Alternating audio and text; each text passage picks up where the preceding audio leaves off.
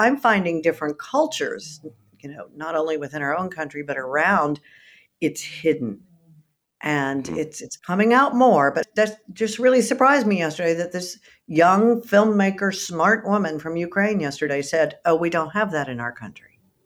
So it's hidden in Russia. It's hidden in Ukraine. Yeah. Certain parts of the country. We don't have that. There's no way around it.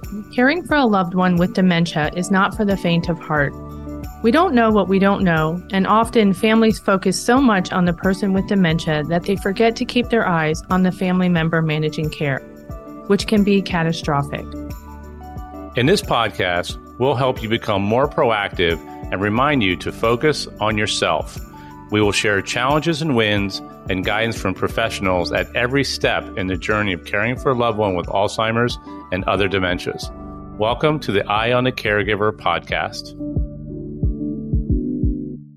We are so happy to have Dayna Steele with us today. Dayna is author of Surviving Alzheimer's with Friends, Facebook, and a Really Big Glass of Wine, and the one-woman play, The Woman in the Mirror. Welcome, Dayna. Thank you for having me. We're thrilled. We're thrilled. Before we dive into your book and caregiving story, you have such an interesting and awesome career. So tell us a little bit about yourself. I used to be cool. That is the very short version of that. I am in the Rock Radio Hall of Fame. Very proud of that. I was a rock and roll DJ for almost 25 years, almost the entire time in my hometown of Houston, Texas. And it was an incredible experience. I'm married to a former NASA pilot. Maybe saw the 747 with the shuttle on top. He was the captain of that and trained all the astronauts to land the space shuttle. We have three sons and a bonus daughter, and we are currently on the road for 1 year. We rented our house, and we are living out of a Ford Flex with two bikes, two sets of hiking gear, and two golf clubs, and going wherever someone says, you know, those people that say to you, "Come see me sometime," we're the ones who actually show up and go, "We'll be there Tuesday. Can we spend the night, and can we do some laundry?" It's like, be careful what you offer, right? Because you actually may show up. Oh, I found out a friend has a house in Italy. I am so there. You are all in. So that's pretty much my life in a nutshell. But my mom was diagnosed with Alzheimer's in March of 2013. Totally floored. Think of myself as an intelligent, well-read, well-traveled person, and nobody talks about it. I think maybe we talk about it more than we used to, but. Even just those 10 short years ago, it'll be 10 years next week. I didn't know what to do. I didn't know where to start.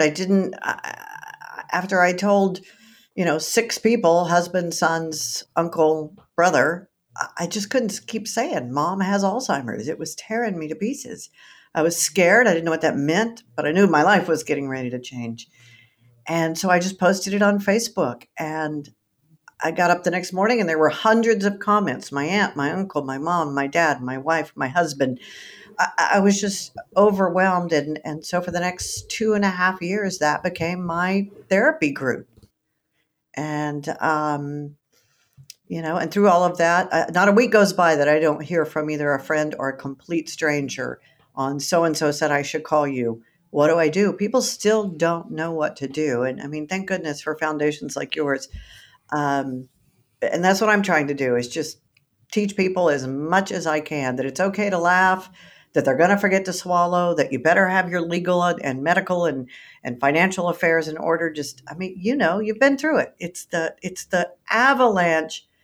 I just wrote a new line for the play, and it's, I'm trying to control chaos, and you can't control chaos. And that's what it was. It's chaos coming at you from all directions. It kind of reminds me of Jurassic Park, right? When Jeff Goldblum, you can't control nature. Nature will find a way. Like, chaos will find a way. Yeah, and every time I thought I had it under control, oh man, I got this. I'm going to organize this. Like I am the queen of organization. I will have this down. Alzheimer's would throw me another. My mom would say, "Make those clouds go away," and I was like, "What? Oh my God, she's serious." She's. Oh, okay. I mean, stuff like that you just go, or you're warned and you're warned and you're warned. And then the first time mom said, "I'm sorry, what's your name again?" it was just so matter of fact. I was like, I probably cried and freaked out later, but it was just so, I was like, Dayna, my name's Dayna. She was like, oh, okay. Oh, yeah. Nice to meet you, Dayna. That's what she said to everything. Oh, yeah. Oh, yeah. Well, that was like my grandmother when so we've been through this twice, first with my grandmother, and she actually lived with us when I was in college, and I lived at home at the time, and she lived in my room. And every morning she'd come down, she was like, oh, who are you? I'm like, I'm your grandson. Oh, okay, what's your name? And I'm like, in my head, I'm like, you're staying in my room. Like, you're literally sleeping in my bed. I'm on the couch in the den because of you, and you can't remember my name. My brother-in-law is a neurologist in Naples, Florida, and he's just started an Alzheimer's research wing to what he's doing because he really wants to find a cause and a cure.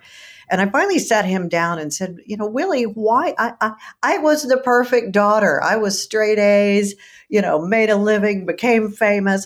Don't ever tell my brother I said this, but I was the favorite. You know, why did she forget me and not him? And you know, it's such a great explanation that I wish I could tell the whole world so they didn't feel bad when their mom or your grandmother or whatever. He said, because you took up so little space in her brain. You always did your homework. You always followed the rules. You graduated early. You went to college. You made a success of yourself. You took care of everything. Your brother was, I'm not going to use the word he used, but he goes, from the day your brother was born, he was trouble. So you took up very little space in her brain. She knew she didn't have to worry about you, whereas your brother took up her entire brain. And I was like, wow, that made me feel so much better. Why could you have not told me this 9 years ago? Yeah, it's so interesting too, right? And I hear what you're saying, because what's really interesting about this, and it's with everything in life, right, that you can explain this to people, right?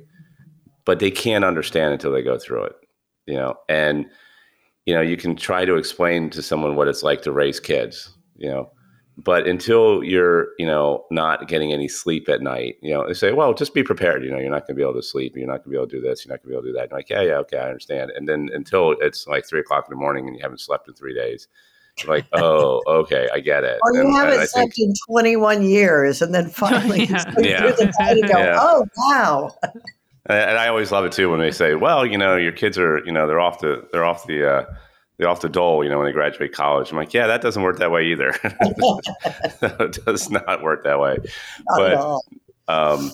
Yeah, you know, I think for us, right, you know, we just, you know, we've had a number of conversations, you know, before this podcast, and we were super excited to have you on, and you know, we're part of this club that we never wanted to join, you know, and there's. You know, I don't know what the stats are, but the last stat I heard is, you know, like through 2020, there's 11 million people out there providing unpaid care to somebody with dementia, and nobody asked for this, right? Right.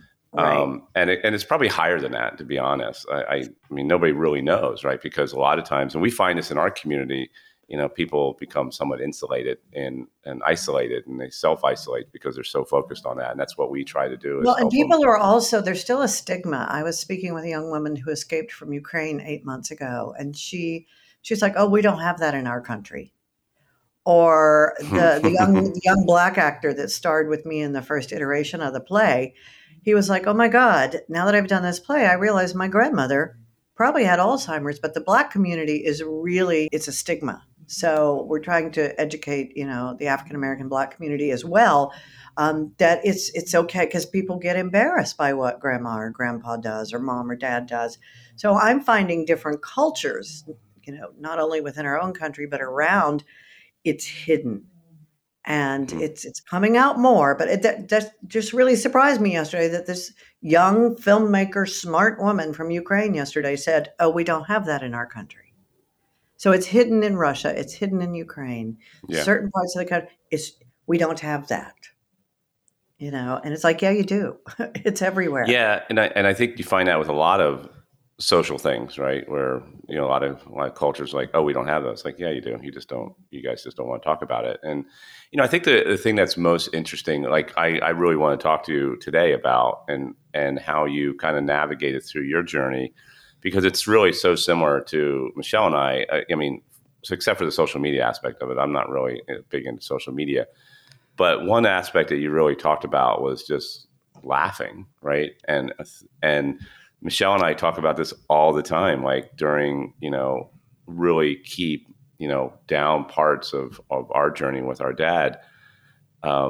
We just found ourselves laughing, like almost like, I don't know if it was therapy or just the ridiculousness of the whole thing. And us basically like, we have absolutely no idea what we're doing. Like we don't have answers to anything. And at some point we would just laugh because it was just, but we tend to do that a lot, you know, like, you know, one of us like gets injured, the other one's on the phone just kind of laughing. I'm like, yeah, I'm not laughing with you. I'm laughing with you because it's just so ridiculous. Like that, laughter is very cathartic. You'll read story after story of somebody who's, you know, in the hospital with cancer, and they bring them humorous movies, funny comedies, and it really helps with the recovery. The first time I laughed, I posted on Facebook. I was crying. What's wrong with me? Oh my God, I laughed at my mother. Mm-hmm. And that's where the tagline for the play came from, is if you don't laugh, you'll cry. And it's okay. One of my favorite stories, this woman said she went to visit her grandmother in assisted living, and she walked in and Nana was watching hardcore porn. I mean, they were going at it. Do you like, you know, and you want to be really careful what you say because you don't want to send Nana over the edge. You don't know which Nana you're getting today. And I guess, do they go to commercials in porn? I don't know. But there was a break in the action, so to speak, and Nana turned around and went, they have never done this on The Young and the Restless before. You have to laugh. We changed the channel, and, you know, as far as we know, Nana never watched porn again. But my mom started stealing walkers out of everyone's room. We came into her room. She had like 20 walkers. She was like an elderly car thief. I'm like, what? What? We have to put all these back. You can't take people's walkers. We still don't know why she did it, but it was funny. And, I mean, we've got to laugh or you will cry. And you have to have that release. It's okay. It's okay. I mean, things are funny. I mean, truly, I feel such a connection with you. And reading your book, I was laughing out loud. And I think part of it was because I have all these, it makes me think of the funny stories that we had too, that maybe we didn't talk about because we felt a little bad about how funny we found it. But one thing in particular is you mentioned in your book was a conversation about your mom where you were telling her that she had dementia, you know, and it was just you were struggling with something and you're like, well, Mom, you know, you have dementia. And she looked at you with totally straight face and goes, wait, what? I have dementia? Oh, yeah. That's I just started laughing so hard because I had a similar conversation with my dad. And, you know, they have just this innocence, you know, the innocence and the straight face and like, wait, what? And it wasn't him joking saying, oh, well, I have big problems. He would never say dementia. He would just say big problems. Like, I have big problems. Because he knew what it meant. My mom thought it was the funniest thing she'd ever heard. She was like, now, why am I in this place? I'm like, Mom, because you have dementia, and I got to make sure you're taken care of. And she looked at me, and she smiled, and she started laughing. She went, I have dementia? Dementia? I could just hear her saying it. And then she went, oh, well. And then off she went, you know, tottering along on her walker. To steal more walkers. Oh, well. So let's talk a little bit about, you know, like your therapeutic journey, like, because you were big into social media when I mentioned that before. So let's talk a little bit about that because that's like literally the basis of your book. And I'd love to kind of hear why you did it, what you got out of it, and, you know, just kind of your overall, you know, value of doing that. When people ask me, do you miss radio? It's like, yeah, you know, it was a lot of fun. It was a great time, but I moved on. What I miss is, you know, my mom, Fran Nicholson, took care of everybody. She cooked for everybody on the street. Everybody ran away to our house. She was, you know, she just loved people. And I come by it honestly. And I think that's one of the things I loved about being on the radio. Yes, it was fun hanging out with John Bon Jovi and, you know, the Rolling Stones and whatever. But it was that instant, hey, I got a pair of Van Halen tickets. Hey, I know a concert that's coming next week and I'm going to tell you before anybody. Hey, we just had a police officer killed in the line of duty. We need to raise $300,000 by 5:00 this afternoon for his widow. Can you help? It was that instant. And with the onset of social media just became another broadcast medium for me. I love seeing everybody's pictures. I love sharing our journey around the country for a year. But I also, people know they can reach out to me and say, I need a such and such. Can you make, I love introducing people and putting people together. So I originally posted, like I said earlier, that Mom had Alzheimer's because Mom knows everybody. We don't collect things or figurines or spoons. We collect people. And so there were another 100, 200 people I needed to call. And I was going to have a breakdown saying Mom, having to say it over and over again about the diagnosis. So I just posted it on Facebook. It was really a chicken's way out because I thought I have thousands of followers. If it's not my mom's friends, it's their daughters, whatever. Word's going to get out. I'm not going to have to call everybody. And that's when I realized nobody talks about it. We all started sharing when I would laugh or I would cry or, one of the lowest parts of my journey is when I walked in and found my unbelievably creative mom coloring in a coloring book, a squirrel blue outside the lines. That literally sent me over the edge. And my post that day was F word, F word, F word. I can't do this anymore. And immediately people were like, yes, you can. And friends who had my phone number or my address were at my house going, this takes a village. This takes, it takes a partner who understands you may not want to have sex for months. Nobody feels sexy when this is happening. It tears your kids apart because every time they come in, I'm crying. My kid one night blurted out, the 12-year-old, all you do is cry all the time. And then he felt bad. So I found social media to be a therapy group I didn't have time to drive to. It was right there on my laptop in front of me. Anytime I was like, how do I get her to drink water? How do I get her to eat? Oh my God, I need to move her again because she's hitting the man in the living room with peanut M&Ms off his head, stuff like that. So I found, social media can be a cesspool. I ran for Congress. I ever get up every morning and check my death threats, seriously. But it can also be the most amazing support group if you just ask. Don't be afraid to say, I feel bad. I don't know where to go. I don't know what to do. Because for the most part, human beings are good. They're just not all trolls and a mess on social media. And people like to help each other. So that's what I learned is not only could I help people by talking about this, a neighbor said to me once, I can't believe how honest you are, how awful that you are exposing your mother like this. And I'm like, are you kidding? My mother would have absolutely loved to know that she has now helped thousands of people at this point through this journey. And when she died, I thought, I just can't let this go. There's too many people who need me. There's too many people who need her story. And that's when it started, to become a book. And thank goodness I had a friend step up because I tried to go through all the Facebook posts and it was too soon. It was too hard. So it was a friend who actually started helping me compile the funniest, the most informative, the most poignant post and comments that we thought would help other people. Did I expect to become an Alzheimer's expert and caregiver support group, 7-8 years now after my mom's death?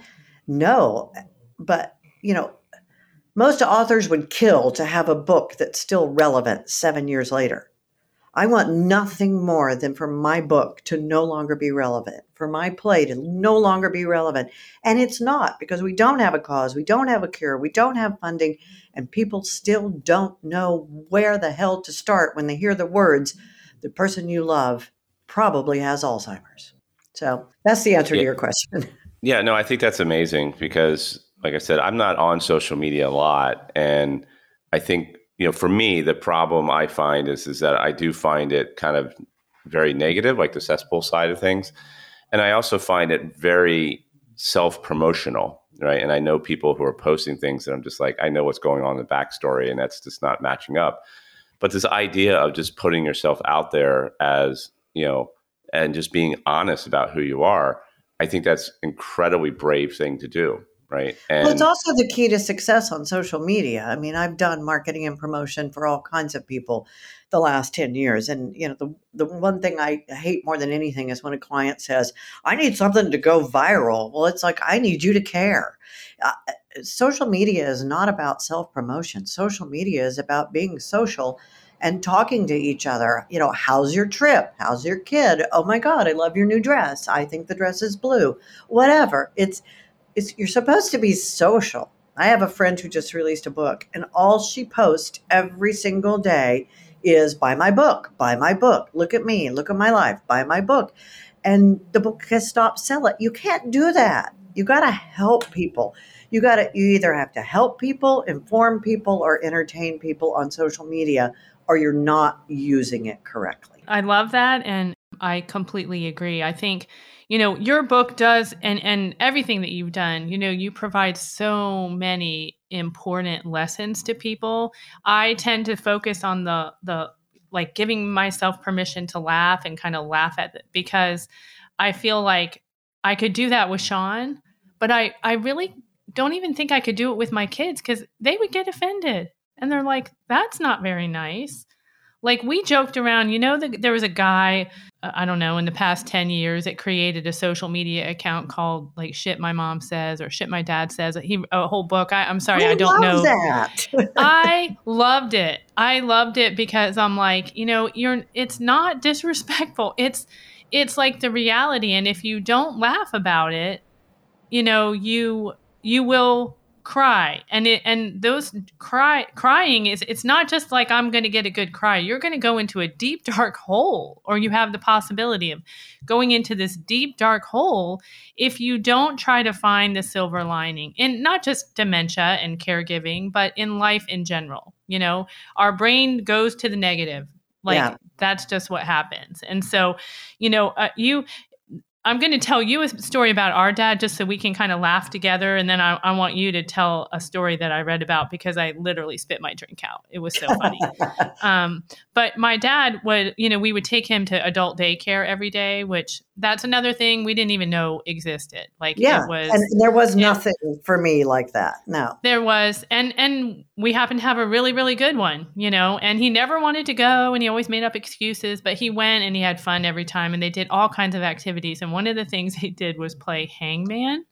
Funniest thing I've ever seen is a 15 adult with dementia, varying levels, playing hangman.